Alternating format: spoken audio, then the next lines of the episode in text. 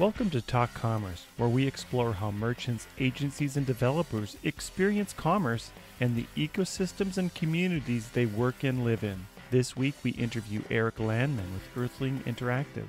We kick off the episode with how merchants are using e commerce platforms and look especially at B2B and how B2B merchants are utilizing their catalogs. You may be surprised where they are missing out. We look at some specific features for B2B and touch on Adobe Commerce and Oro Commerce. Eric talks about the shifting platform landscape and we dive into some SaaS versus on prem differences.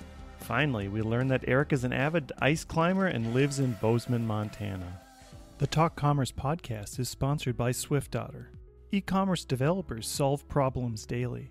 In fact, some of those seem like mountainous hurdles that must be climbed in a matter of hours. Stress levels can go through the roof. No wonder the plague of burnout affects developers too. Ah, but there's a vaccine for that. Investing time in your career will take you farther than you ever imagined. Meet SwiftOtter. SwiftOtter exists to help you become the e commerce hero that is indispensable and irreplaceable at your company. We do this through Magento certification study materials and Joseph Maxwell's most recent book, The Art of E-commerce Debugging. Go to swiftotter.com to learn more about how you can quickly climb the ranks in your quest to be a better developer. While you're there, use the coupon code TALKCommerce for 15% off any digital goods at swiftotter.com. Talk Commerce is brought to you by eWay Corp. Cloud is a new normal for companies of any size. Buying, maintaining, upgrading, and disposing of machines is expensive and complicated. Amazon Web Services, managed by eWay Corp, offers an easy to use, flexible, cost effective solution to all your infrastructure needs. eWay Corp can provide a secure, reliable, scalable, high performance network that will make your office hum. Not literally. eWay Corp has saved its customers an average of 31% on their IT costs while adding 62% to the bottom line efficiency. To top that, their customers have seen 43% fewer security incidents. Go to ewaycorp.com to learn how you can start saving money and headaches by moving to the cloud.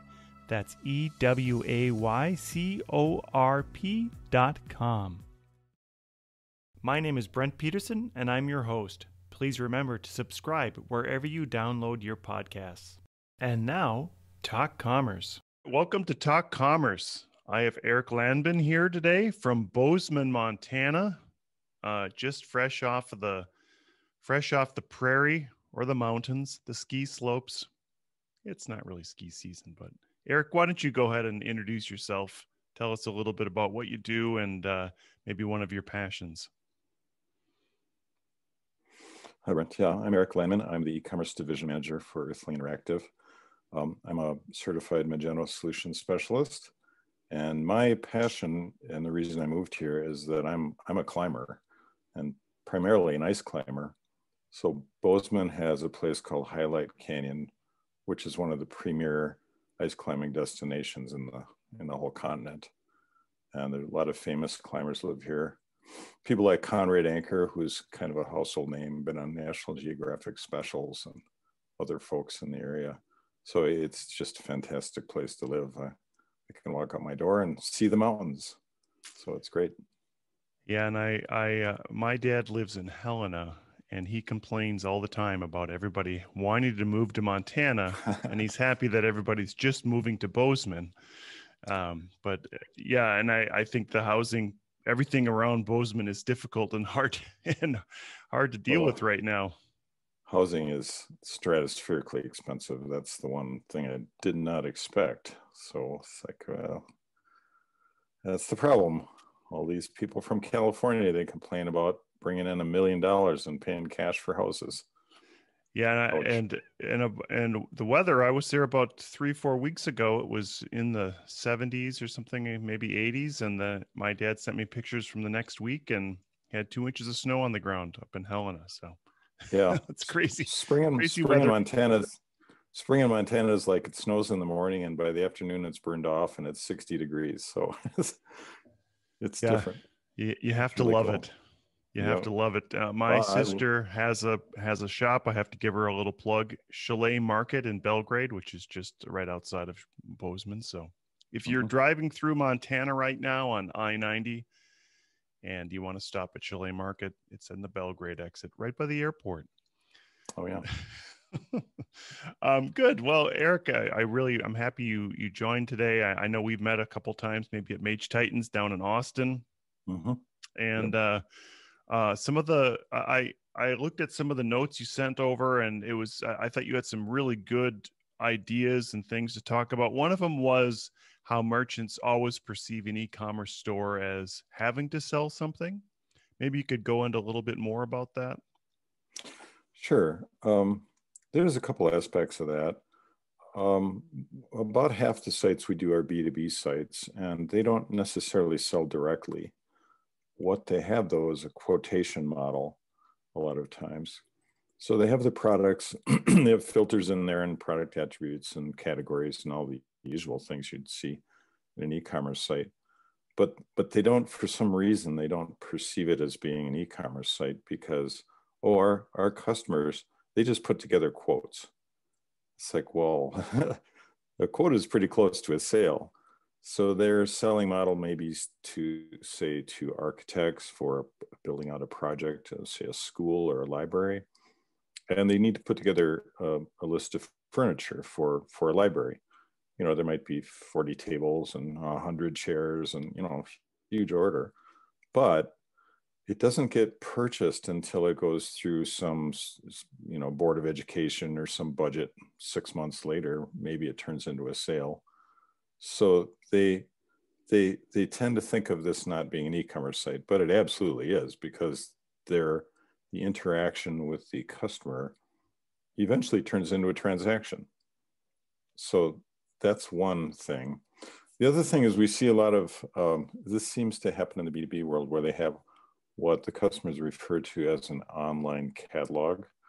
It's products, maybe not even with the greatest sorting, but just like a product pages.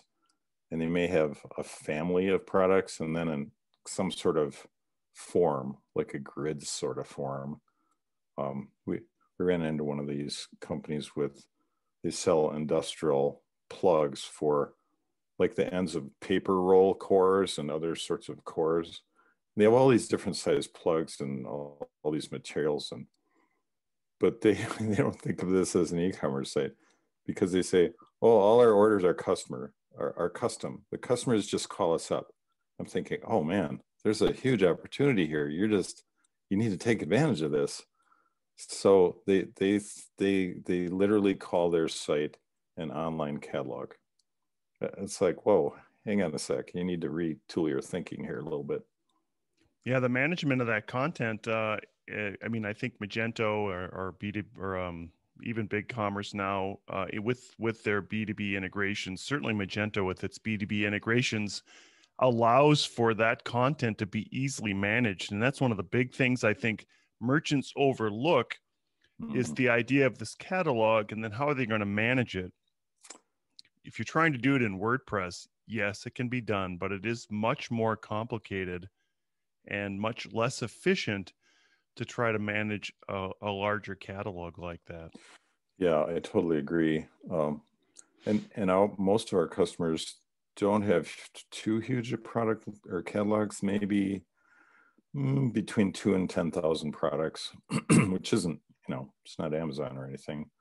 But I mean, if you had to manually manage 10,000 products, well, that's, uh, you don't want to do that. Yeah, we had a client that, um, um, well, we in- implemented Akeneo along with Magento, and they had a million products. And mm. um, I, I remember trying to explain to them the the varchar versus an int type of attribute where one is fixed and one is just open, and they yeah. insisted on having two or three hundred varchar and and for the for the listeners of varchar would just be anything you wanted to stick into a description it would just be like a title description short any kind of field you'd want that you can just put text into yeah. and i said who is going to maintain 300 times a million different attributes on a product. It doesn't make any sense. And and just trying to get them over that idea of this uh, attribute attributes on an individual product and how all those products can be managed through that. And this goes back to your the conversation around catalogs and how well Magento would work in that catalog situation in the sense of filtering and look and filtering through using layered navigation, using the category structure, using all those different pieces that that it gives out of the box just for e-commerce, but using it in a catalog setting.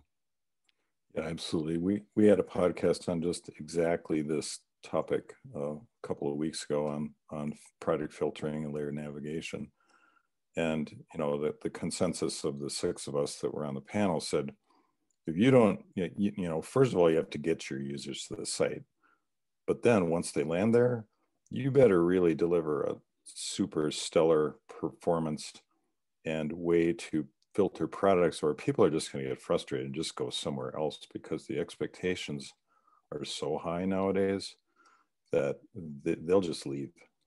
And that could be a very expensive trip. Yeah absolutely. And, and even the idea of capturing it, just like you said, um, capturing it as a quote, if you're using the Adobe Commerce version, comes with built-in quoting. Um, but if you're using the open source version of Magento, there's a there's a great there's great modules to allow for that quoting and then in, in and then that interaction and the tie back to that product and then I think one thing a lot of merchants don't recognize in this setting is that um, they are they, they say, well, they're going to call in and place the order. Well, the facility is there for them just to place the order without having to call in. So mm-hmm. if the merchant is suddenly thinking at 10 p.m. at night, oh, I do want to get that those 20,000 plugs. Hey, I'm, I'm going to order that now. At least get the order in. Then let's talk about it later. Yeah, I, yeah. Some some of our customers have selling models where they have um, their manufacturers, and then they have manufacturers reps. So you don't actually buy anything on their site. You have to go through the rep. Um, and we have finally implemented a quotation system for them, and they were kind of resistant to it because they were kind of an old school selling model, saying, oh but our reps have to talk to our customers because there's so much they need to talk you know they need their advice and well okay maybe they do to a certain extent but what they discovered is actually our customers are smarter than we thought. They they can place orders or they certainly can place quotes and get it most of the way there and then finish it off. So their order volume has gone up since since uh, implementing a, a quotation system. Yeah. Yeah, we had we we've we had the same experience where the client was worried that or the client salespeople were worried that they were going to miss out on on on commissions, uh, but it was a business decision mm-hmm. that the the owners of the company said, no, you'll still get a commission no matter how the client buys it. So now the salespeople are seeing an uptick in sales and mm-hmm. an uptick in commissions because the client can now go back and reorder things without having to call them, without having to get in touch with them. Um, they've already they already allowed them to call in and just order through a customer service rep, uh, but this just made it even better. And then what they also discovered is that, and this they discovered that when they're going to say that quick order form, that they could introduce new products in that form and highlight them to say, hey, here's a new product for this thing, this widget that does a great mm-hmm. add-on. Why don't you give it a try? Or order 10 and you know we'll we'll comp them or whatever that that promotion is. It's a great way to introduce new items, especially when you're talking about smaller catalogs. If they only have three or four hundred items, they're in trying to, and they're trying to increase their catalog. That's a great way to introduce those new items. Mm-hmm. Yeah, that's I hadn't thought of that situation. Um, we have a customer, an industrial manufacturer, and they, uh, they their products, the, their manufactured products last many years, so they have a, a need for parts replacement. And they have a, they have a quick order form for parts replacement. Um, but they were saying, "Oh, but our customers have to call in because you know they ordered this thing six years ago." Well, the part products don't change, so it's not like you know it's not that complicated. The customers know what they need, so they they are able to do this. And then uh, you know six months later or a year later, when they need the same part for a different customer that they installed, they can just go to the website and order it. They don't have to talk to a rep. So there's a higher turnover of orders. They're realizing that now. Yeah, I think the other thing that Magento offers that's, or Adobe Commerce now offers that's exciting is the ability to section off specific uh, experiences. So, for example, uh, we we created a B2B experience that that was laid out for an iPad hmm. and that the reps could be on site and, th- and, this company happens to sell things outdoors so they they would have uh, they would have uh, internet enabled iPads with with 3G or whatever 4G now or 4G LTE or whatever and, and they would be they could be on site and they could be with the client directly in the field and and talk about those items order those items right there and and the rep could place the order on behalf of the client in the field on site using a specific layout not an app but like a pwa specific mm-hmm. layout um, and it could be done in a pwa it could be done in an app or it could be done in the standard magento uh, theming. And it was very successful for them and the and the sales reps loved this interface that allowed them to just go quickly to find those items and it was done through the quick order form. Find those items show those items and then purchase those items or, or at least order them directly for the customer. Mm-hmm. that, that sounds really similar to a solution we did for uh, th- this is a little different convenience stores like stop and goes and quick trips and such um, where the manager would order coffee supplies you know you, you go to say a gas station coffee and they've got the row of carafes there and the and the coffee and the filters and the machines. They they have a quick order form that they log in and they they know what they order every single week. They order almost the same thing. They hop into the order form, key in the SKU because they've got half of them memorized already, and and uh, just place an order like that, and then it gets billed through the corporate uh, account, but with their branch location flagged as as the one that's actually purchasing. Yeah, so that's another thing that probably you in the in years past you would have had a delivery driver that drives around in a coffee truck and hits all the convenience stores said well what do you need this week? Oh i need 25 pounds of breakfast blend or whatever. It's just i mean the whole selling model is completely changed. Yeah and that selling model still I mean, it still sort of works in bigger cities, but in rural area, areas like Montana, that your your driver is driving, you know, 60, 70 miles to the yeah. next stop, and it uh, it makes it a lot easier if they know what they should be giving them in advance. Mm-hmm. Yeah, and then those same vendors are trying to compete with people like Amazon, so it's like, oh boy, look out, here they come. Yeah, so and they, Costco. Costco has a has a, yeah. commercial division as well. Oh, okay. Didn't know that. Um, so just kind of pivoting on that uh, from a from a platform standpoint, uh, looking at first B two B, what do you see as good as strong B two B platforms for for businesses to use? Uh, well, um, that's kind of a interesting topic. There's two that I think uh, Adobe Commerce, got to use the new name, is of course great. Uh, we've been very interested in Oro and watching how that's risen through the ranks. Um, Oro Commerce.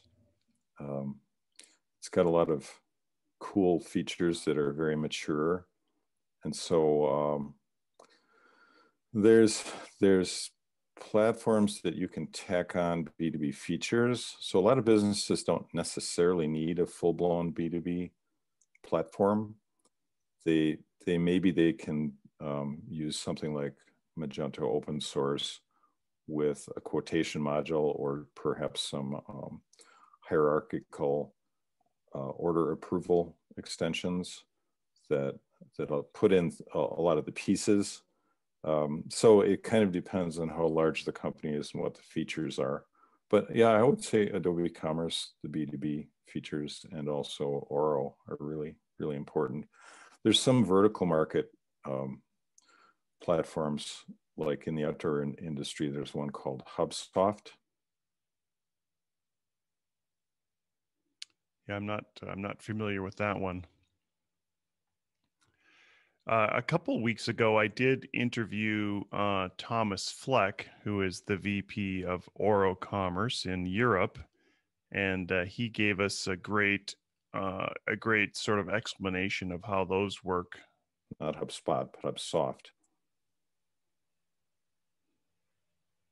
Yeah, we you just froze up oh. for a second there. Yeah, sorry. I'm, That's all I'm right. back. um, all right, so we live in nowadays. Yeah. uh, so you were just saying about the the vertical hub hub something. Yeah, HubSoft. Um, it's uh, it's targeted at the outdoor brand market. Um, you know, all, all, your major brands you might think of. Uh, the interesting thing about it is it's got a model where the um, reps, the manufacturers reps or, or reps either working for the company or independent reps that represent multiple brands uh, can create orders and sell to individual stores because the model in that industry is everybody orders things after outdoor retailer and usually around October or so. They put together their orders for the whole next year. So there's a huge amount of sales activity and a lot of things revolve around that timeline. So they can put in orders uh, and and HubSoft will kind of collect these orders and communicate with the manufacturers about what the need is so that they know if they need to build out or manufacture say 50,000 down jackets or you know because they've got pre-orders for all of these. Uh, so it's like wow that's really uh, totally different. Um, and the whole approval and purchase order process and, and tracking this whole process through the manufacturers, a lot of which are still in China or Vietnam or, you know, around the world. That's, that's just a whole, whole other world. So they, they seem to have that word pretty well. Yeah, I did interview Thomas Fleck a couple weeks ago. He's the VP of Oro Commerce in Europe now, or in DACH at least.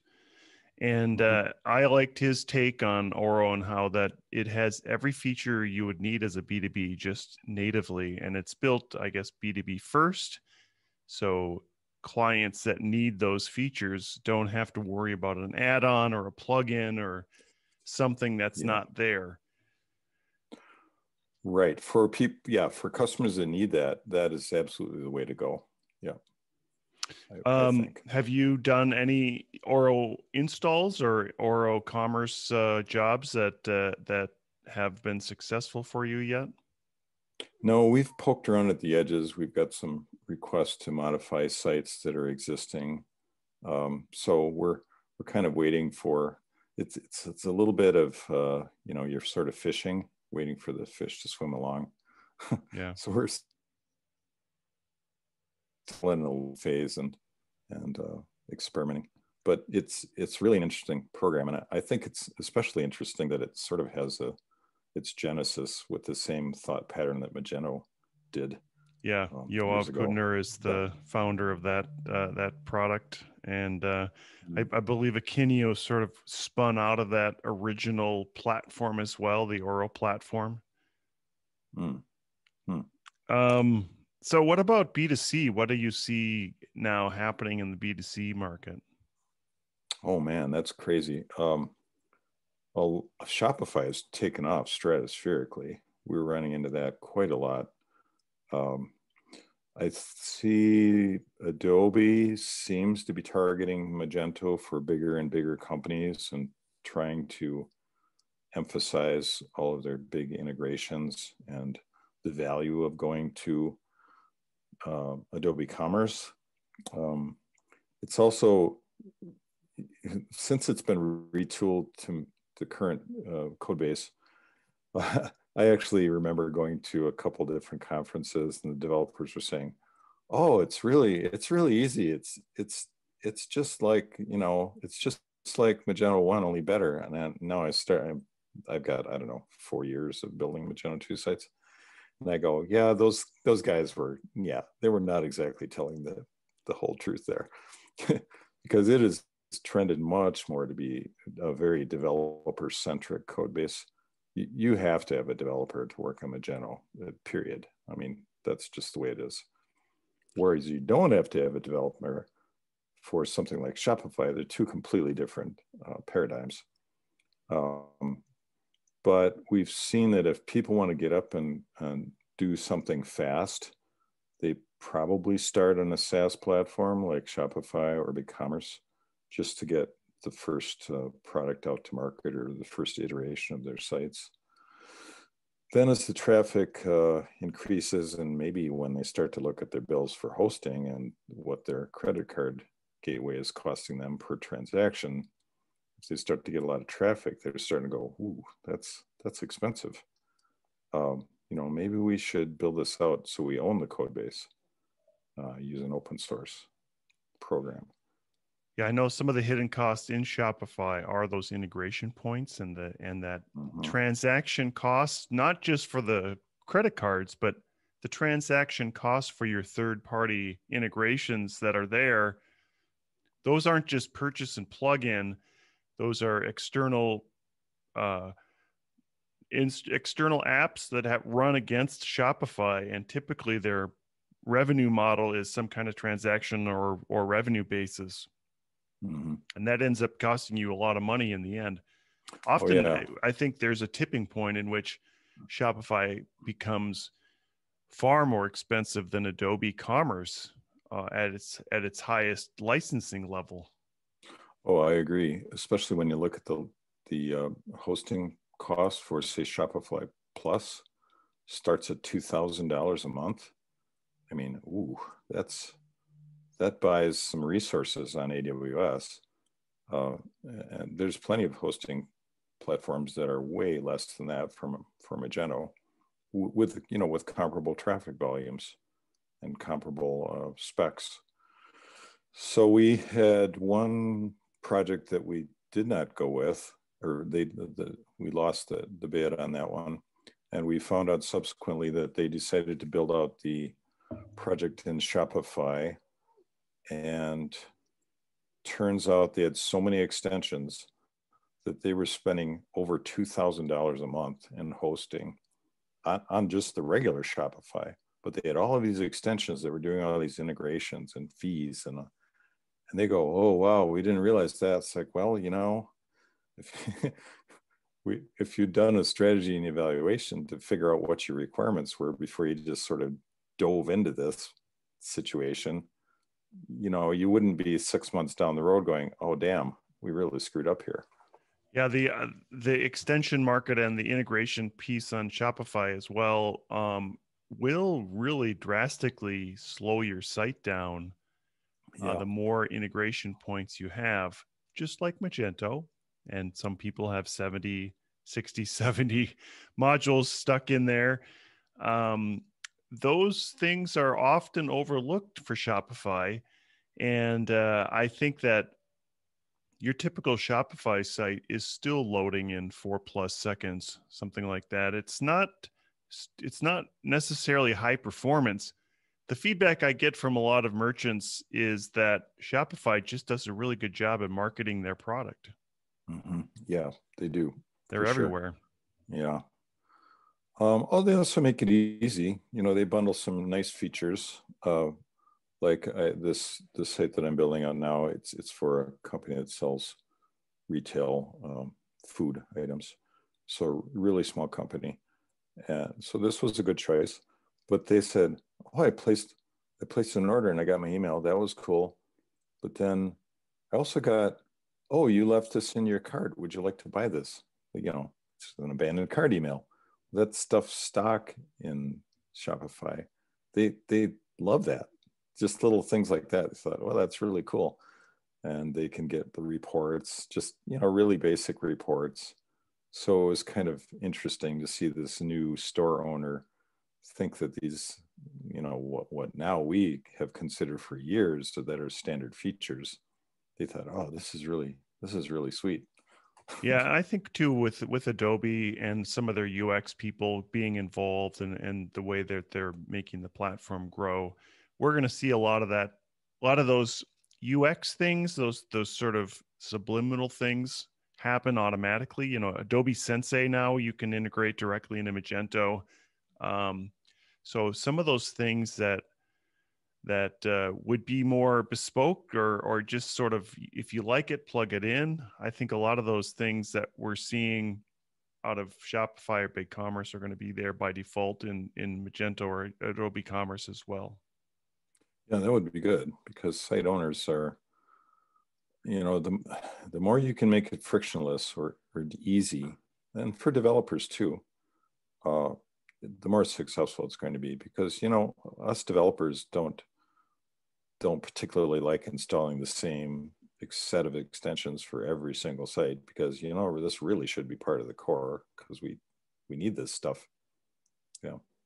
I think some of the more successful uh, agencies have done a baseline in magento. Here's the successful modules that we've had. You should at least launch with some of those and mm-hmm. that that could mimic then what shopify does on some of their base items or whatever they get out of the box for the merchant. Yeah, we actually do sort of a version of that ourselves. We've got a few recommended vendors with some extensions that we use on every single site.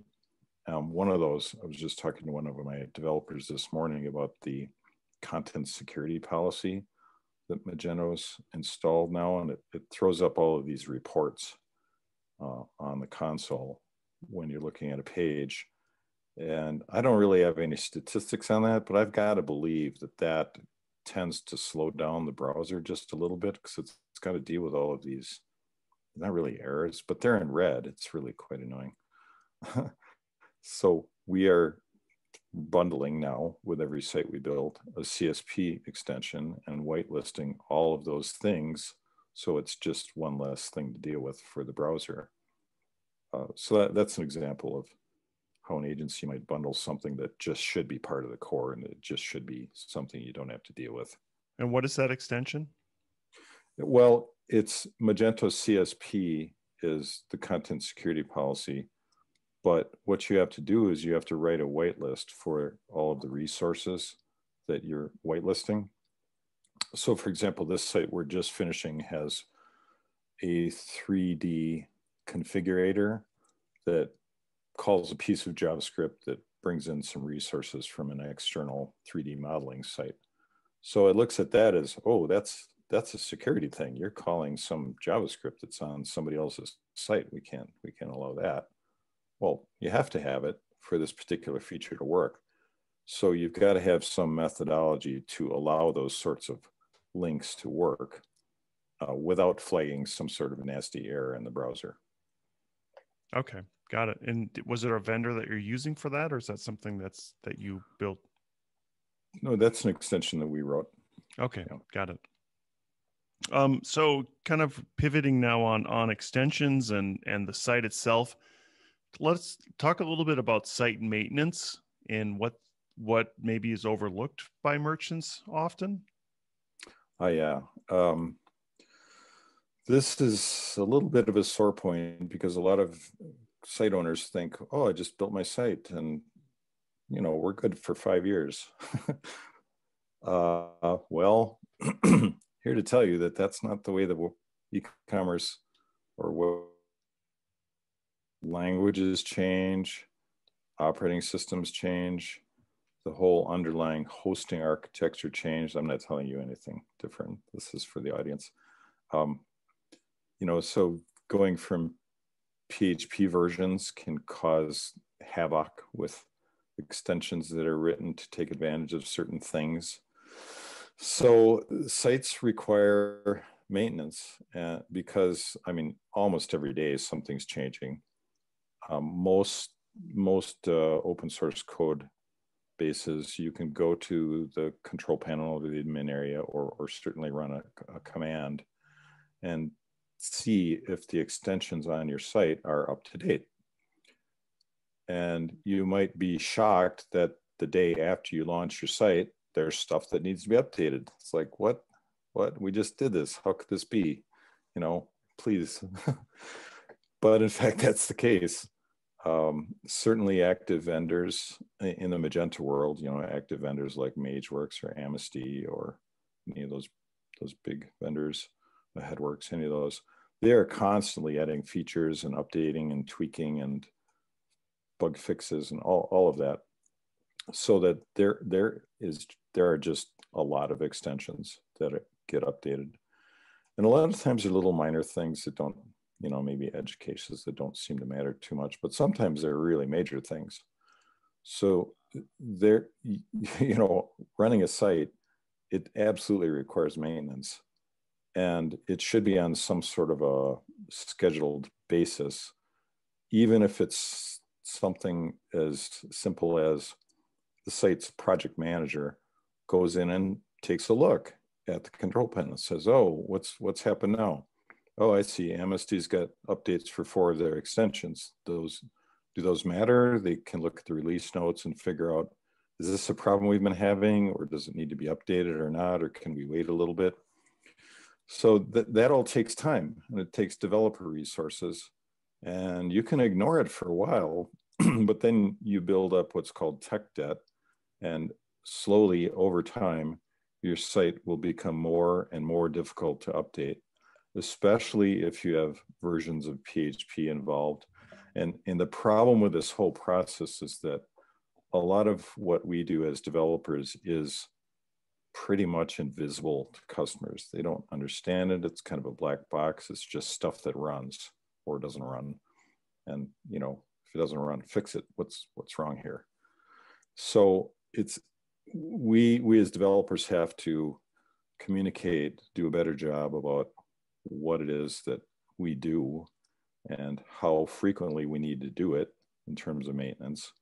Um, I kind of use the the car analogy well yeah you can buy a car and just drive it until it falls apart but it's at some point you need i don't mean gas but you need to change the oil you need new tires brakes you know all, all that stuff takes time. And websites aren't physical entities but because of the changeable environment uh, with as i mentioned the server operating systems and languages and extensions and all of the dependencies for the code that all takes maintenance so site owners absolutely have to plan on a budget.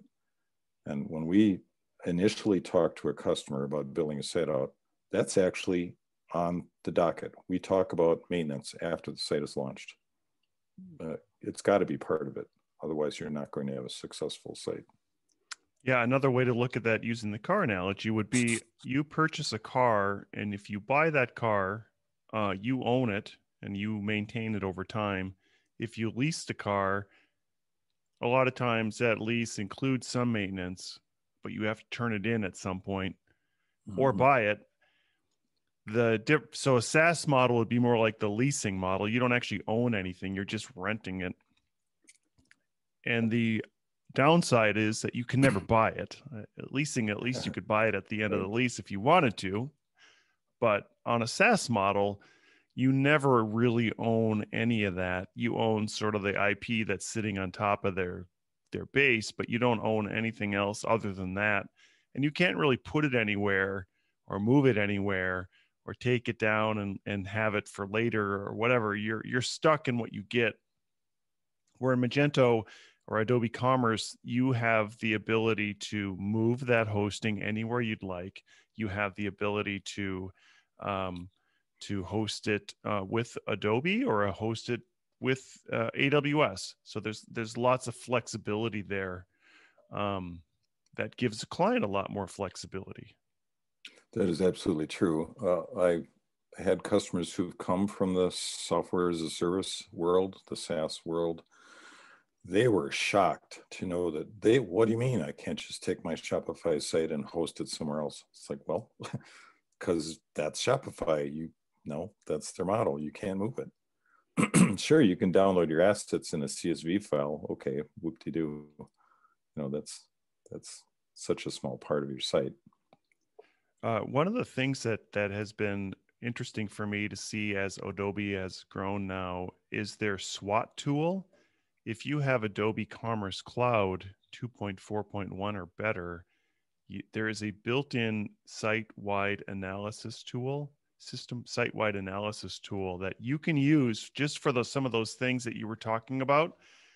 Um, and I think it's an under recognized feature, or maybe it's a new feature that Adobe hasn't pushed much, but it's one of those features that started its infancy before Adobe purchased it and made it through all this time and now is in production and and it is a really cool uh, way of seeing both security uh, security issues that you have with your site performance issues but then as you said some of the items that just need to be updated Hmm. That's neat. Um, I wonder, did this come through? Uh, they had this um, security. What was it? Security analyzer. Yeah, they have a, they have a security like uh, scanner tool. That's different. Um, this one, and oh, okay. there's an episode. I think it's episode four with Barnett Hellman, uh, who in our on the Talk Commerce series, he talked about it. He also did presentation, I think, at Meet Magento Indonesia, Meet Magento India, uh, he's been very vocal about that and and showing all the new features and they have a great roadmap of adding more features into it which in, which includes uh, on-prem and will i think he said it'll include the open source version as well at some point um, hmm, for cool. the for the swat yeah that's that sounds fantastic i got to check that out um, so you talked a little bit about the shifting uh, platform landscape. Can you kind of elaborate on that? Oh yeah. Um, well, wow, where to start? Um, I think it starts with the sort of recognition or awareness of, of other SaaS platforms like Shopify and BigCommerce and even WooCommerce out there.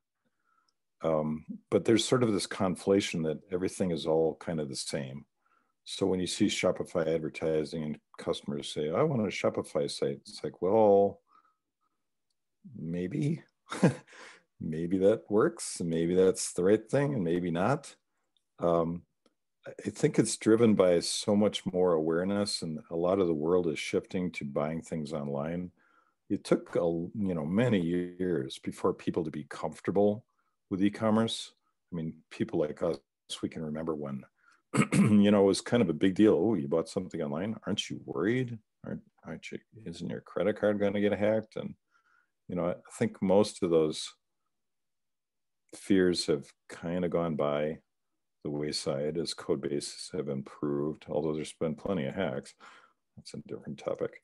Um, but there's this more awareness in the whole um, what would you say consumer and even b2b space that yeah you can buy things online and it's okay and it's secure and it's just kind of a normal thing nowadays it's not and not any big deal uh, so with that awareness i think and the vendors advertising a lot there's been this mental shift to more, I guess you'd call them more consumer friendly platforms where a, a, small business owner can just fire up Wix or Shopify or WooCommerce or something and and have a store done relatively painlessly compared to the older days. And remember, I come from the days when when you had to do an e-commerce store, you're going to use something like OS Commerce or ZenCart, and it was like, oh, oh man, it was it was painful and a lot of work. And just don't change anything because it works. of course, you couldn't upgrade anything. But anyway, so so systems have completely changed, and and the SaaS models have really floated to the top. Um, but this just proves more than ever why prospective customers and, and even anybody looking to switch platforms or make a change, they really need to do their due diligence uh, with some sort of evaluation, some sort of really deep evaluation about costs and features and benefits. This is standard business school stuff, but it's just shocking how many people just go with the ads and go, "Oh, I heard I heard WooCommerce is the greatest thing. Let's just do that." It's like, "Whoa, hold on a sec." you, you don't know if that's the right thing or not. So I think advertising has driven a lot of this, but also sort of the general, you know, mindset of consumers about e-commerce. Yeah, the um well, yeah, certainly everyone is kind of staking their claim and they're all they're they're bleeding into each other and and platforms are specific are working specifically for different segments of the commerce population. And I think that I think one thing that Magento or Adobe Commerce has to recognize is maybe that mom and pop startup that's not the best solution for them uh, to go onto Adobe Commerce.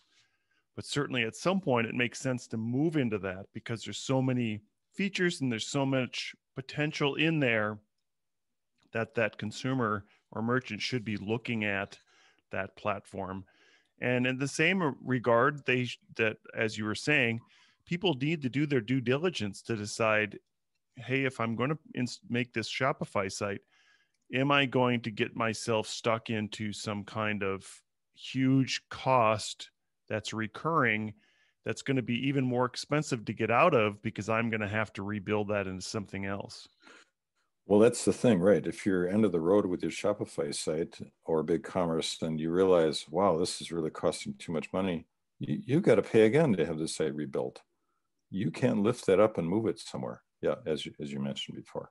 So yeah, that that can be an extremely expensive mistake if you build the site on the wrong platform.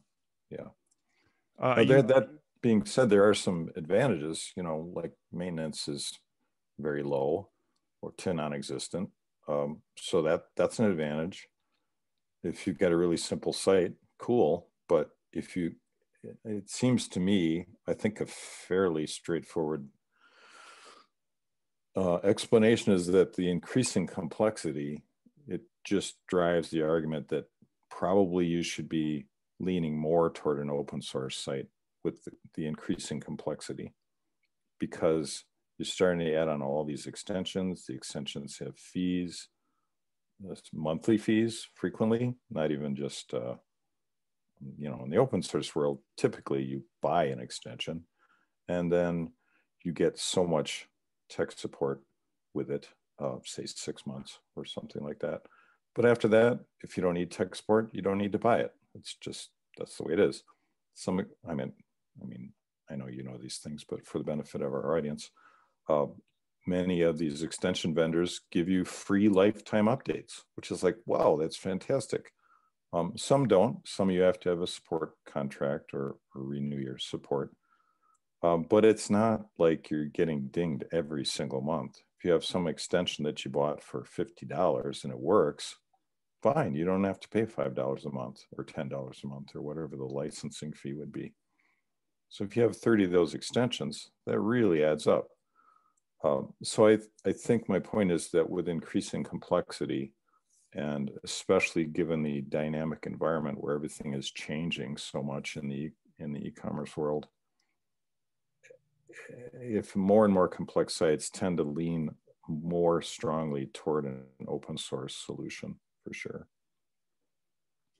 Um, so just kind of um, finishing up here, uh, I have to ask about the Hoofa theme? Have you looked oh, at all at the Haifa Hoofa? The uh, good Finnish I think theme? It's the Hyvä. Hyvä, Hyvä. I think is how yeah. it's pronounced. I'm, I'm starting to learn Polish too, so my head's all messed up with various pronunciations. but yeah, Hyvä. Yeah, that is super interesting. Um, I've got one customer who wants to be number one in Google search results for a very commodity product. So we're considering using Hyvä to rebuild his theme or start over, I guess, really, um, because of the way it operates, replacing the JavaScript frameworks. Um, it, it looks really interesting. And that's, that's an example of the open source tools that are out there that, um, yeah, it's going to be expensive, but, you know, if you want to sell $50 million worth of stuff in a year and you and your sales depend upon you landing on page one of Google for this particular category, well, you're willing to spend the money to do that. And you have to have an open source uh, platform to do that. Yeah, you're not going to do that in Shopify, period. That's just not possible. Yeah, I agree with that. The, both from a performance standpoint uh, and a, and a, just an SEO standpoint, uh, Shopify is not going to meet those requirements. The excite the exciting thing about Hoofa for me is the fact that we can see 300 millisecond load times hmm. now, whereas the other platforms are looking at, including Magento Luma, are looking at 400 millisecond plus load times. So I think that's that's one of the really exciting things for me about that. Yeah, that's it's just screaming fast. And when I read about how the structural how it changes the structure of the way the pages are delivered, I thought, wow, you, that's kind of baked into Magento, and you you got to defeat that somehow. And this is the solution, it, it seems. Yeah, no, I, I that uh, so I guess the other thing that's been hot out there is PWA, mm-hmm. and uh, you did mention a little bit about APIs and how how those how APIs are are API first has been sort of that buzzword out there. Um, just to note on how Shopify works, the only way you can make something work on Shopify is you attach it with an API. So um, I think that, uh, well, the API first model, I think, is going to be there, especially in the enterprise world. But why don't you just give us a little comment on what what you meant in that? About about APIs. Mm-hmm. Well, um, I was actually referring to APIs as um, as an integration tool for pushing. Um, usually, it's accounting or marketing data, and where you have a, a say you have a, a Magento store, and you need to get the orders into some ERP system somewhere, or you need to query inventory. That's done through APIs, and a lot of that work is custom work. So I wasn't talking about the PWA aspect of things. We, we don't have any experience with PWAs and it's just for me standing off back and looking at the market, it seems like that's a little bit too bleeding edge for us at this point. Um, I don't know what your experience has been with that, but um, the other thing is Magento specifically has a, a, really strong API. So if you wanted to write some sort of other thing like, you know, suppose, for example, you had um, a WordPress site that you wanted to display products from your Magento store on, you could call Magento's API and deliver the products to the WordPress site as something to see. You could also um, add things to a cart through the API from the WordPress site. So that's kind of mind blowing. Uh, so you're actually using Magento as sort of an engine runs in the background. Um, I know you know these things, Brent, but I'm trying to explain this in a way that makes sense to your normal site owners. Uh, it's this thing that runs in the background that is responsive to requests and, and stores data and pushes data back and forth. Um, so that's that's pretty cool. That's uh, not just cool from a development standpoint; it's useful as a tool to build sites. Yeah, and uh, GraphQL is the new buzzword, not buzzword. It's the new interface that Magento is pushing on top of their, mm-hmm. or Adobe Commerce is pushing, and GraphQL is even faster than than just RESTful APIs. So that I think that Magento is definitely Adobe Commerce is definitely ahead of the curve in terms of A- API coverage. And uh, just one note as a developer, when you do a, develop an extension, it's extremely easy to create an API when you're developing that data model inside your extension. So even the development phase of Magento makes it uh, makes API first friendly. Yes, yes, I would agree. Um, yeah, I've been uh, following that, and we've been doing some integrations for a while. And it's like my developers say, "Oh, yeah, that's no big deal. So I see how they do. I went, wow, there really is no big deal. it's pretty nice. Um, well, Eric, we have a couple minutes left here. Uh, why don't you tell us, uh, give us some maybe a book you're reading or some podcasts you're listening to. What what's uh, what's good out there that you like? Oh well, I'm a climber. Um, I'm interested in the psychology and strategy of climbing. I'm an ice climber specifically, and a high altitude um, climber. So I'm interested in this strategy and psychology of people like me that go after these completely ridiculous and absurd and pretty pointless pursuits. um, you can see things like that in the popular culture, like the climb of the Dawn Wall by Alex Honnold, that has captured everybody's imagination. But there's a whole world to climbing that's just, you know, it's not on most people's radar. Um, but some of the some of the things I've been reading, uh, there's a really great book called Conquistadors of the Useless by Lionel Terray, very famous climber. Uh, I was reading that lately.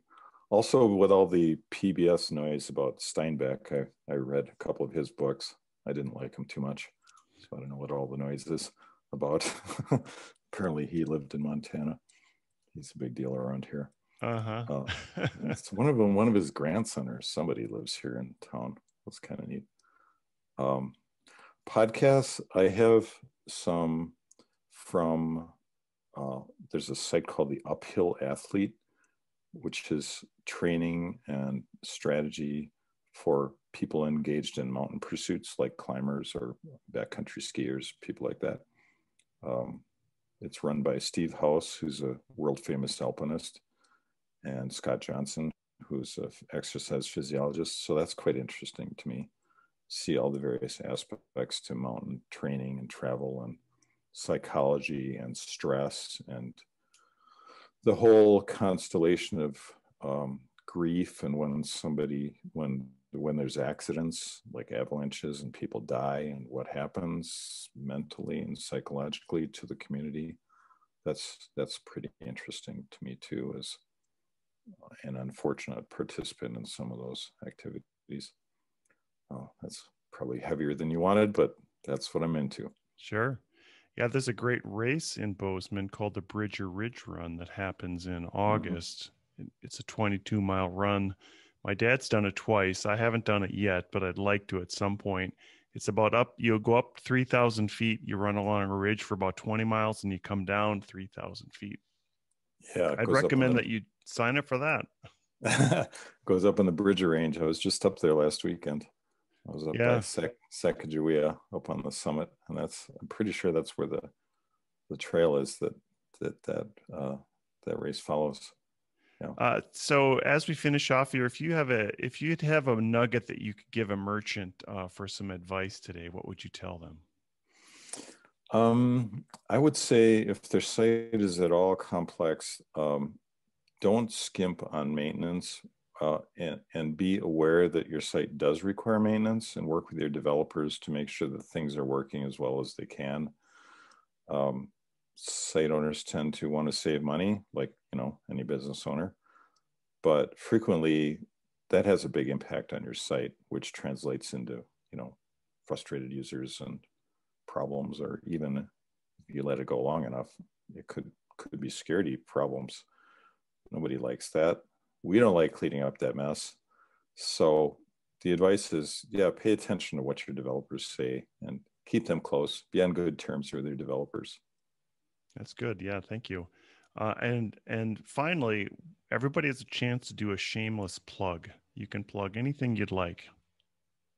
Oh well, um, I like the company I work for, Earthling Interactive. We're based out of Madison, Wisconsin. We build sites for quite a wide variety of companies, and um, I just I just think you know like like to talk to people if they're interested in doing replatforming or like some of these sites we've talked about. Their Shopify sites getting crazy expensive.